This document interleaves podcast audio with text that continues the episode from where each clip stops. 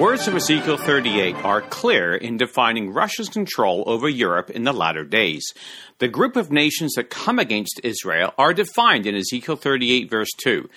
Son of man, set thy face unto Gog of the land of Magog, the prince of Rosh, Meshech, and Tubal, and prophesy against him.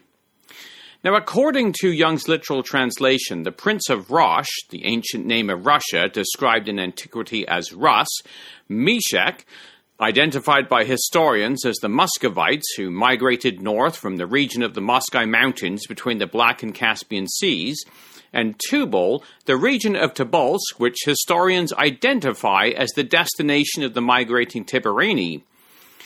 Gog is also of the land of Magog, which is identified by historians as the area inhabited by the ancient Scythians and described by historians as spanning the region from the river Danube to the river Don, which we would know today as Central and Eastern Europe, the former Warsaw Pact area, or including much of it anyway.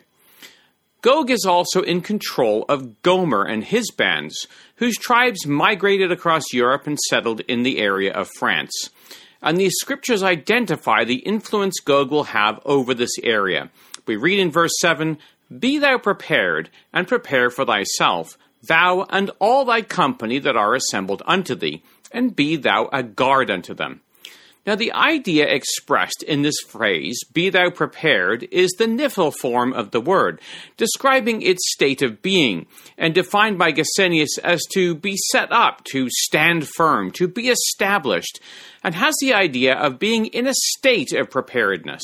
The second part of the phrase, prepare for thyself, is the hifil form of the word, the causative action, the action that made the state possible, and is defined by Gesenius as to set up, to strengthen, to constitute, to appoint one as a king, to found, to direct one, or to aim a weapon, to apply the mind to something, to prepare and to make ready.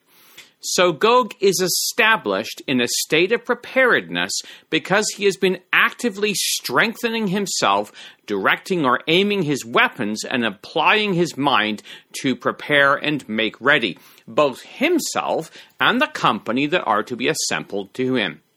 This speaks of three tiers. There is an inner circle, the or Gog.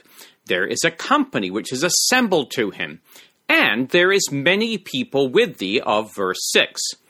The word assembled is the Hebrew word kahal, strong 6950, defining the assembled group either for religious or political reasons, or perhaps both.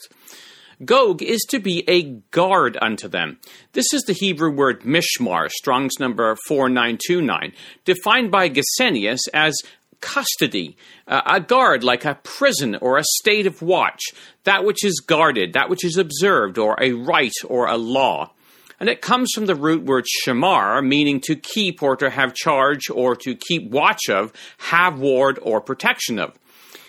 Now, the nations which are assembled and, and confederated with Gog are also under its charge, protection, or watch. They are its wards. This is the way the word was used in Nehemiah 4:22, where the guard kept the city safe. Now we've seen this with the protection that Russia has given Syria and Iran, protecting it from Western interference, after Libya, Iraq, and Afghanistan and others were brought under Western influence for a while. But this description is also applied to the rest of the nations of Europe. In their case, the use of the word appears to be more like the first use of it in Genesis 40, verse 3, when Joseph was put into the prison. This use of the word is a place of confinement. It's in keeping with the empire building of Babylon of times gone by, who was described as the oppressor in Isaiah chapter 14, verse 4, the one who weakened the nations in verse 12, who placed his burden on their shoulders, verse 25. And we read in verse 6, using the ESV, that struck the peoples in wrath with unceasing blows, that ruled the nations in anger with unrelenting persecution. Now, this is the destiny of Russia to triumphantly bring Europe under its yoke, in effect, chaining it in fact, John Thomas wrote a booklet in 1860 entitled Anatolia Russia Triumphant, Europe Chained to this effect. When the great empire of Daniel 2 is finally broken by the stone cut without hands and the various elements are broken in pieces together, verse 25, the scheme of bringing all the elements of the image together is the scheme of this Prince of Rosh or Russia. He will use whatever levers he can pull to bring about his designs. Now, for the past 20 years, Vladimir Putin has been using Russia's oil and gas industry as a tool to improve Russia's standing on the world stage. In a 2014 booklet entitled Putin's Grand Strategy, contributors Starr and Cornell state the following. Over the past decade, if not since the collapse of the Soviet Union, the Russian government has deployed a wide array of tactics and instruments in its efforts to restore a sphere of influence over the former Soviet space. The large scale German Russian trade has meant that German foreign policy has often been hostage to Russian interests. End quote. Well, not only this, but Russian gas has been weaponized and used as a tool to achieve Russia's strategic goals. These same writers continue. Russia's withholding of energy has been an important tactical tool in the Ukrainian conflict. But this was no innovation in 2014. Back in January 2006, explosions destroyed the electrical and natural gas transportation network through which Russia energy reached Georgia. Russian leaders blamed unidentified Northern Caucasus terrorists who were neither apprehended nor even much searched for, and the Russian authorities dragged their feet in repairing the damaged infrastructure. Between 2009 and 2011, moreover, Russia was implicated in a series of further bombings which rocked Georgia, including one targeting the perimeter of the U.S. Embassy in Tbilisi. In Turkmenistan in 2009, Gazprom abruptly, abruptly, closed off the flow of gas in the pipeline carrying Turkmen gas to Russia, causing the pipeline to explode. All these instances were connected directly with Russia's quest for control over a former Soviet republic. Well, seven years later on, we are seeing this policy bringing crushing results to all of Europe. The European Union is precariously dependent on imported gas to fuel its industry and heat its citizens' houses. According to Bloomberg, Outside supplies account for about 80% of the gas that the EU consumes, most of it coming from Russia, Norway, and Algeria. Some of the bloc's biggest economies are among the most exposed. Germany imports 90% of its needs. End quote. An energy crisis has arisen in Europe this fall. According to Bloomberg, Europe's heading into a winter facing an unprecedented energy squeeze, and politicians are trying to figure out how to stop their citizens from freezing. The European Union's gas tanks are around 70% full. That is way below what's normal for this time of year and leaves members especially vulnerable if the winter is severe. Reuters reported on October 7th the rocketing gas price with the European benchmark up almost 600% this year, fueled by lower inventories and surging demand in Asia and elsewhere as economies recover from the COVID 19 crisis, has put Gazprom in Europe's crosshairs. Many are wondering if Russia is going to come to the rescue. Well, Russia began laying the $11 billion Nord Stream 2 pipeline, which bypasses Ukraine and travels under the sea to Germany in 2018. It was Germany's former Prime Minister, Schroeder, who advocated the Nord Stream's pipelines from Russia back in 2005. In the 2014 Johns Hopkins University report entitled Putin's Grand Strategy, we read as Prime Minister Schroeder strongly advocated the Nord Stream pipeline, a Russian project to deliver gas directly to Germany through the Baltic Sea instead of supplying gas across Eastern European countries. Shortly before the end of his term in 2005, Schroeder's government approved guarantees for 1 billion euros for the project. Three months after leaving office, he accepted a post as chairman of the Nord Stream company. Ever since, Schroeder has been a reliable spokesman for the Kremlin. End quote. Well, the Nord Stream 2 pipeline was initially put on hold in January 2015 due to sanctions against Russia following its annexation of Crimea. In 2018, Germany granted a permit for construction in German waters. Then, back in 2018, Donald Trump warned of the dangerous journey Germany was taking, putting itself in Russia's control. The UK publication Montel reported on July 13, 2018, I think it's a horrible thing that Germany has done. Trump told reporters at a joint press conference with Theresa May at the UK Prime Minister's country residence, Chequers. He said the gas pipeline would mean that Germany will get 60 to 70% of its energy from Russia.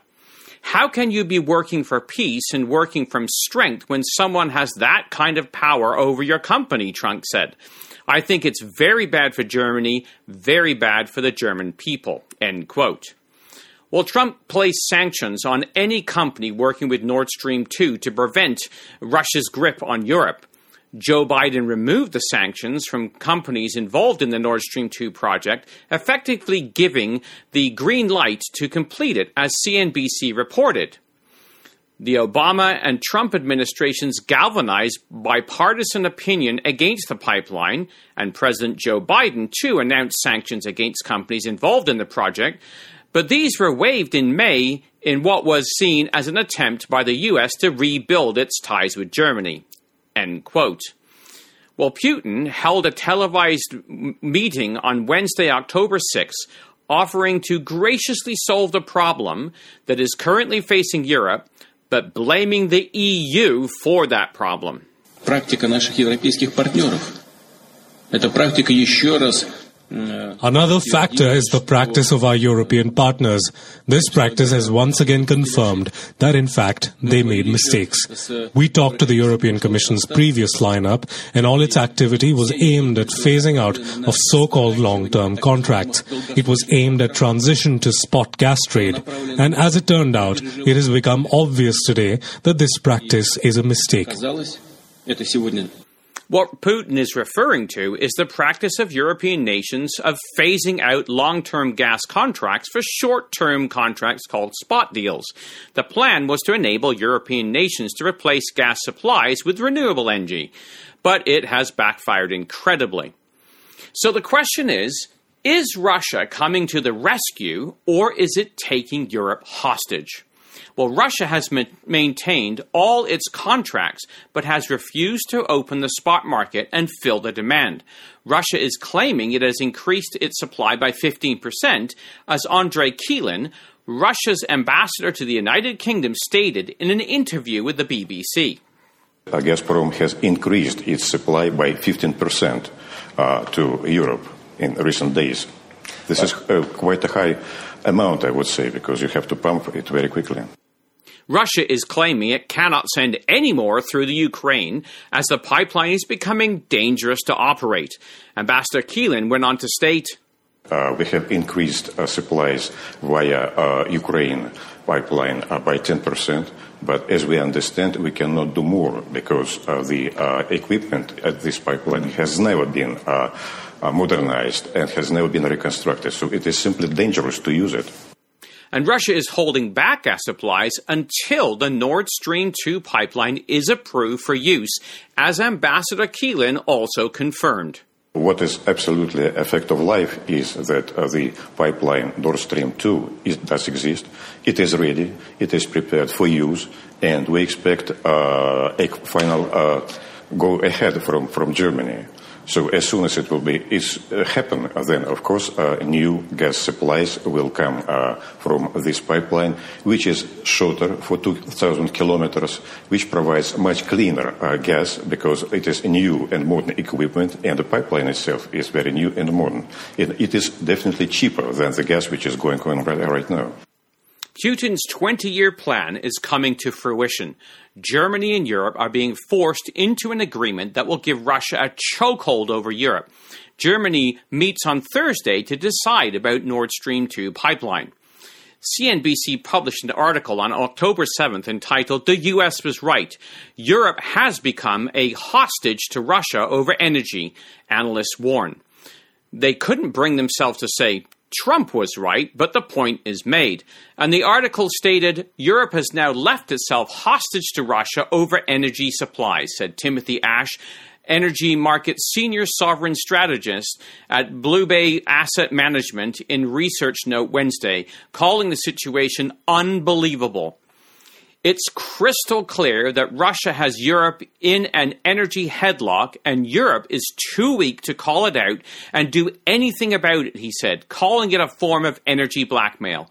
Europe is cowering at the fears that as it heads into winter, Russia will further turn the screws of the energy pipeline off and allow it to freeze until it gets its way with Nord Stream 2 pipeline certification. End quote. So Russia has weaponized its gas monopoly to bring Europe under its yoke. Without firing a bullet, it has chained Europe through its energy policy. The picture painted by Daniel and Ezekiel are coming into fruition. But there are more forces at play than just man's machinations. Remember the account of the disciples in the storm when Christ was sleeping in the boat? Notice carefully the words of Luke chapter 8, verses 24 to 25. They went and awoke him, saying, Master, Master, we are perishing.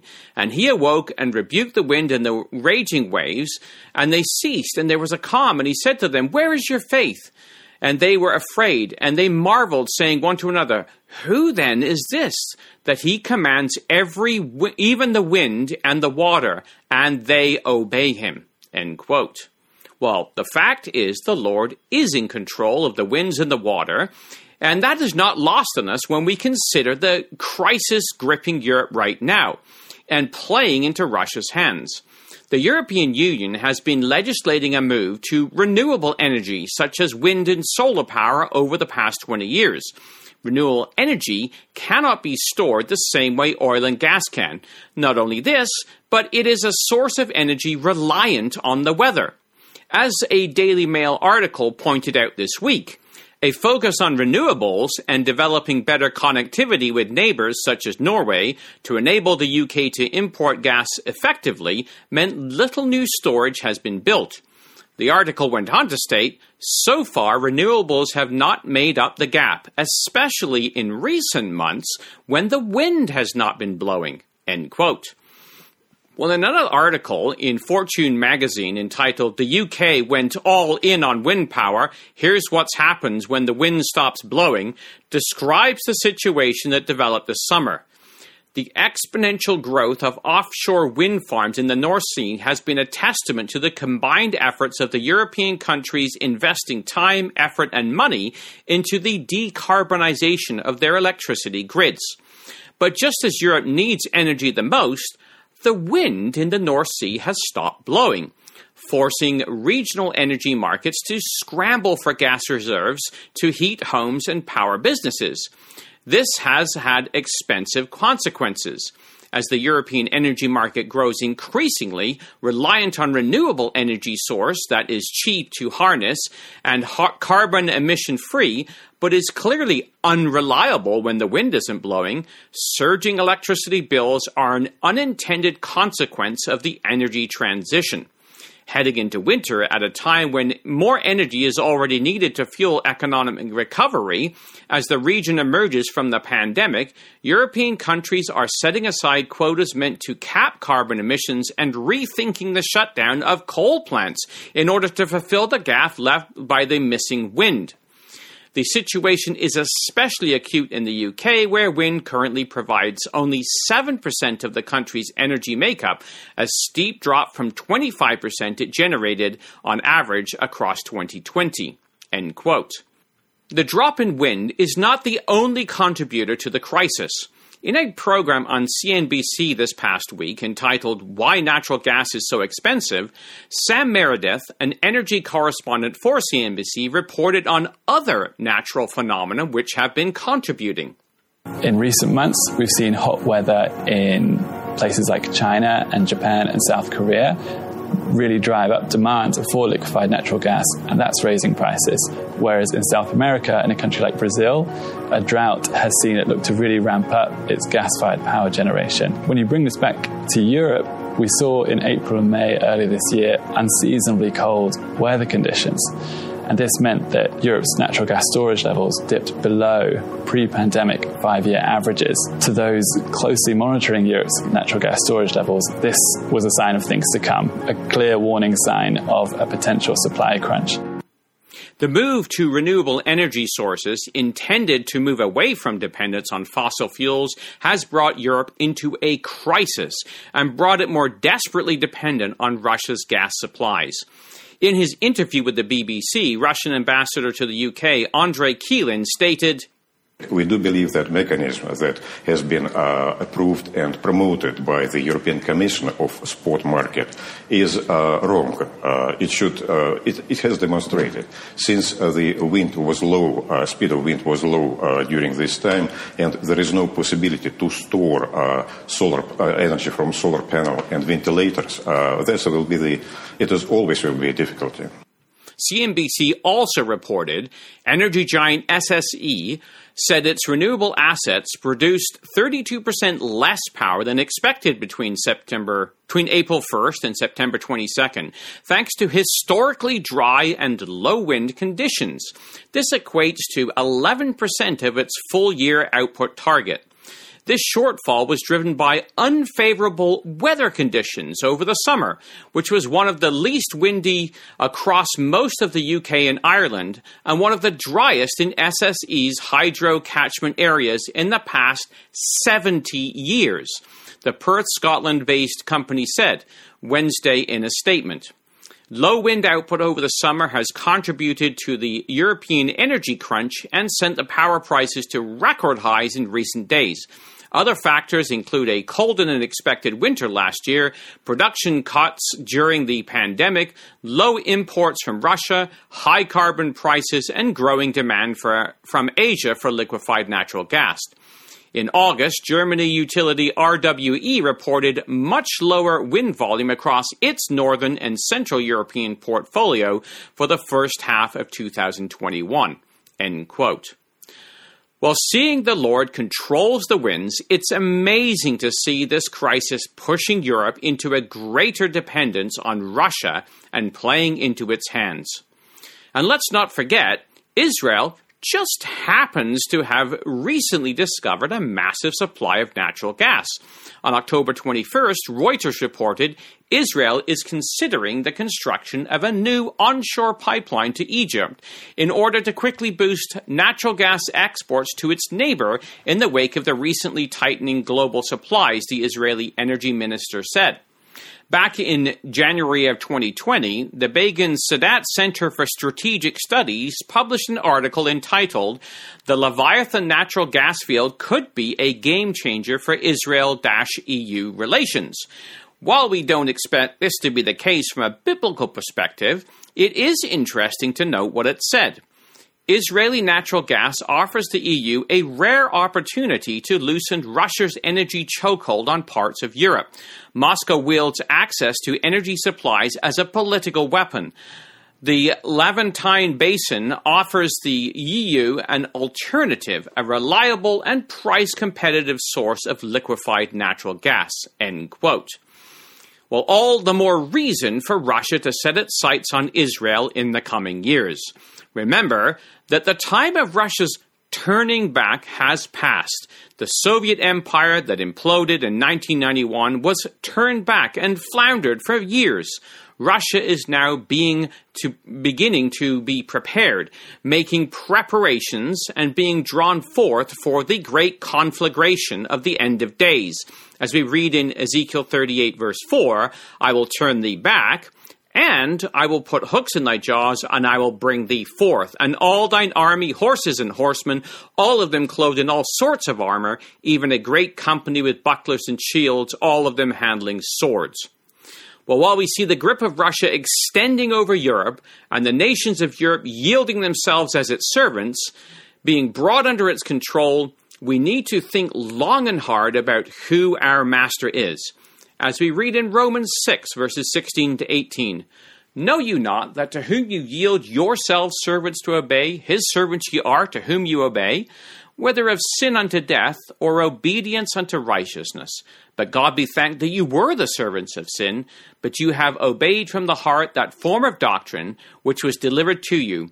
Being then made free from sin, you became the servants of righteousness. And so, as we stand on the very knife edge of the kingdom, as we see the nations moving and all the forces at play, both angelic and the, the plans of man, we can see how that God is bringing these events to their great culmination. For the Bible in the News, this has been Jonathan Bowen joining you.